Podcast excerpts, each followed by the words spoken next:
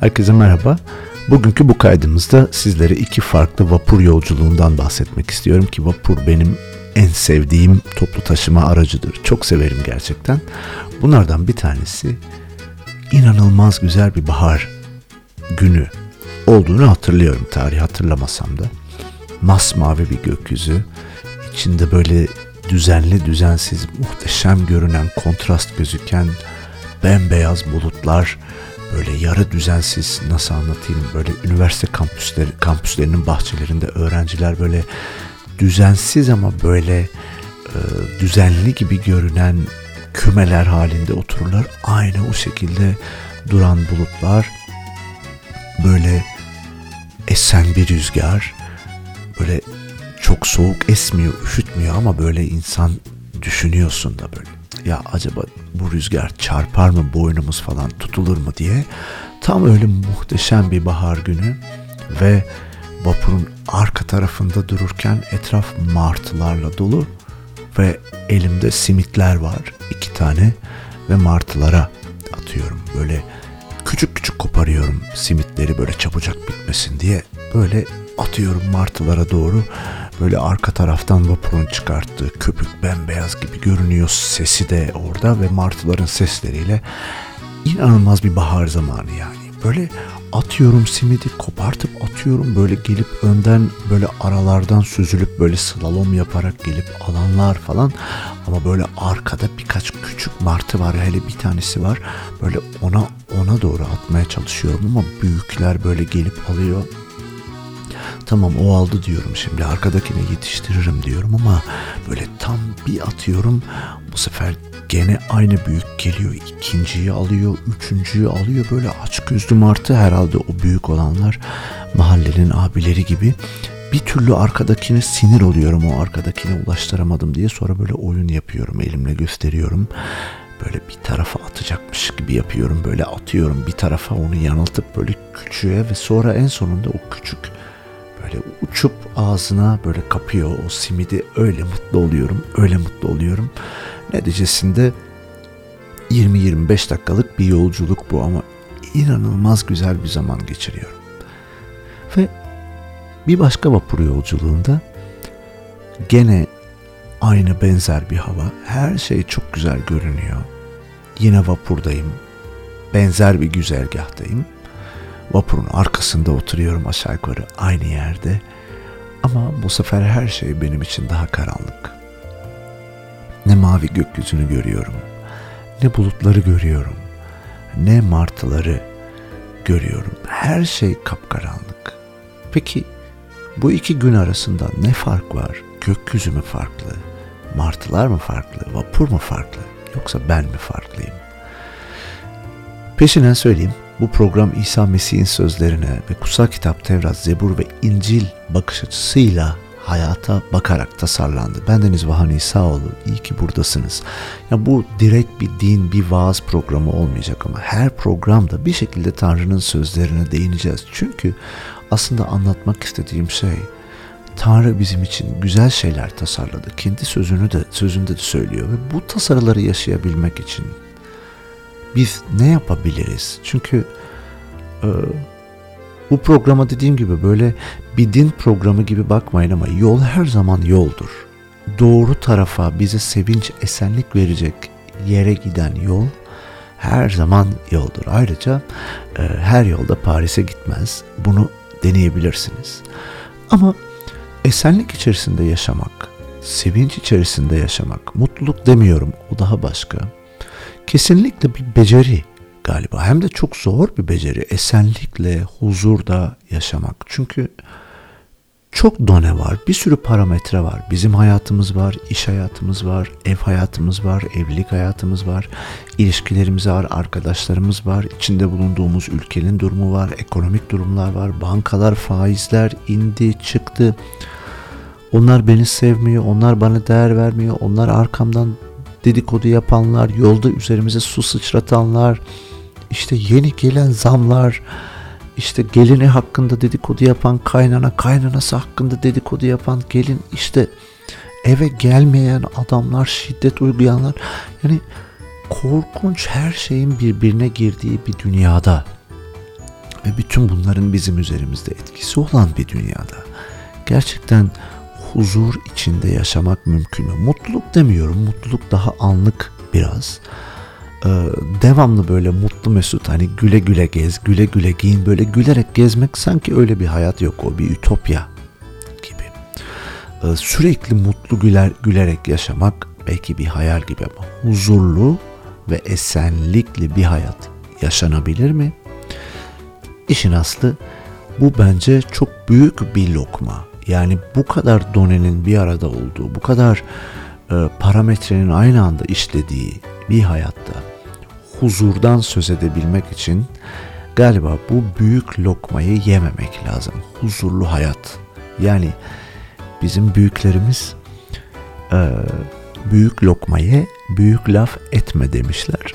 Ama ben e, şimdilerde görüyorum ki büyük laf etmiş olanlar en fazla laflarını yiyorlar, yutuyorlar. Utanan utanıyor, utanmayan da utanmıyor ama büyük lokmayı yutan, yut, yutmaya kalkanlar ya böyle boğazı acıya acıya yutuyor ya da boğazında kalıyor. Yani aslen büyük lokma yutmak da çok e, faydalı bir şey değil. Haliyle bu huzurlu hayat e, imgesini belki de parçalara bölmek daha mantıklı. Yani şu olayda huzurumu, esenliğimi nasıl koruyabilirim? Bu durumda esenlik, bana esenlik veren davranış nedir? Şu durumda ne yapabilirim? Ve belki de bunlarla durumlara daha mutlu bir şekilde bakabilmenin yollarını bulabiliriz. Çünkü her yol Paris'e gitmediği gibi her yol her davranış ya da her tepki de aslında huzura ve esenliğe gitmez. Bu programda Tanrı'nın sözü vasıtasıyla biraz bunlara bakacağız. Acaba bizim seçim hakkımız var mı? Huzurda ve esenlikte yaşamak için seçme hakkımız var mı? Çünkü Tevrat'ta ilginç bir söz var.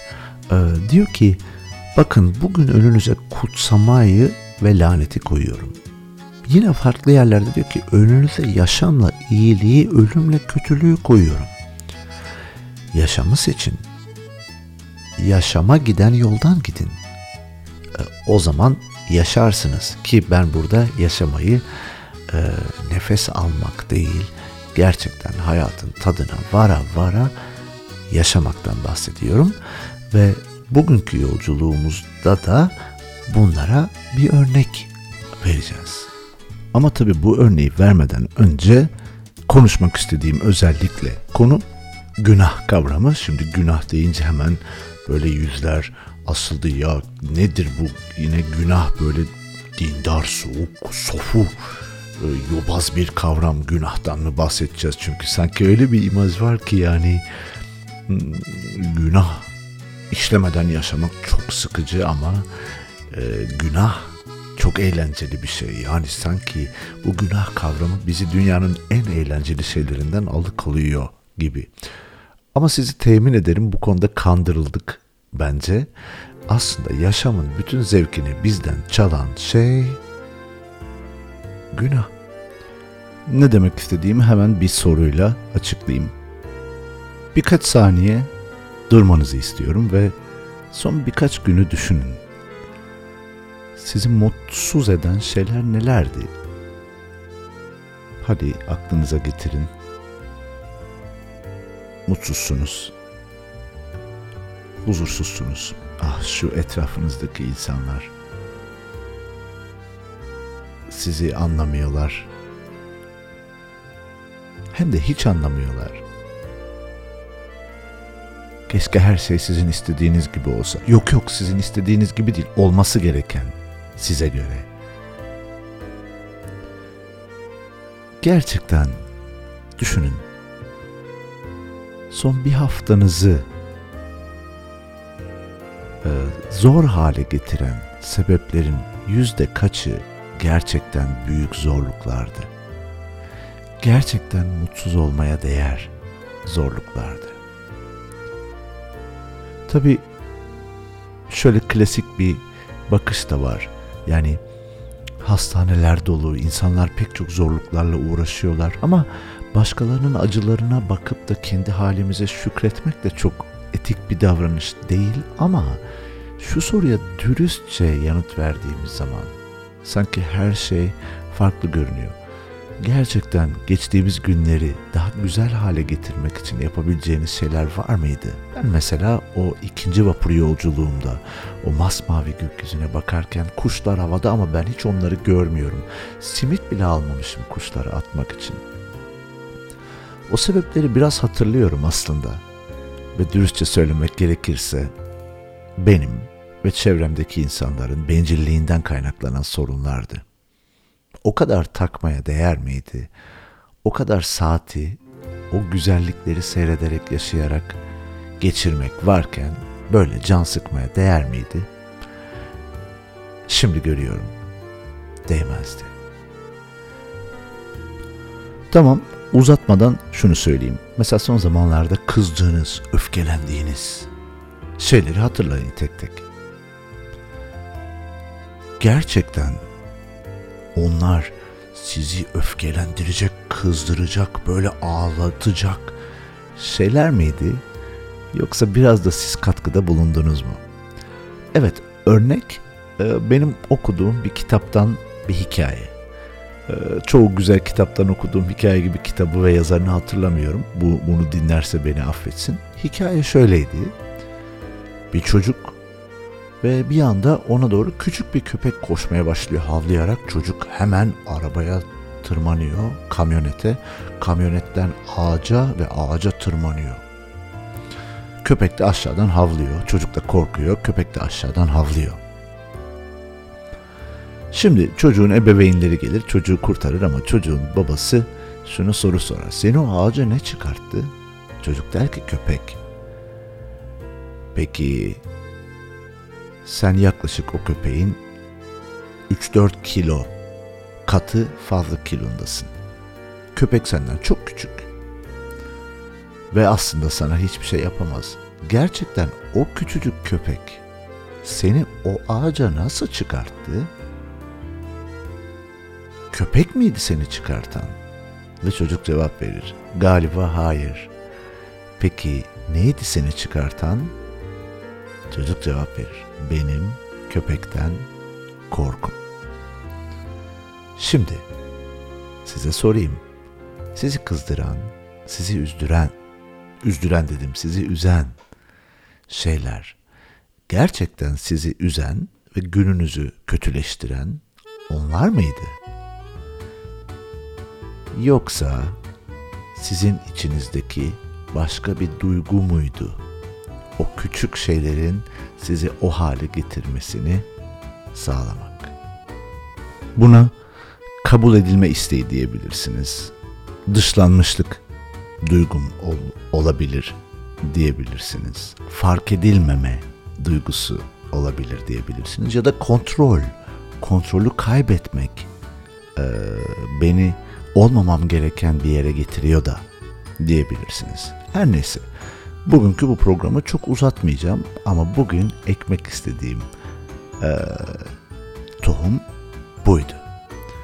Günah dedik ya hani böyle sıkıcı, böyle yobaz bir kavrammış gibi aslında bencillik bir günah.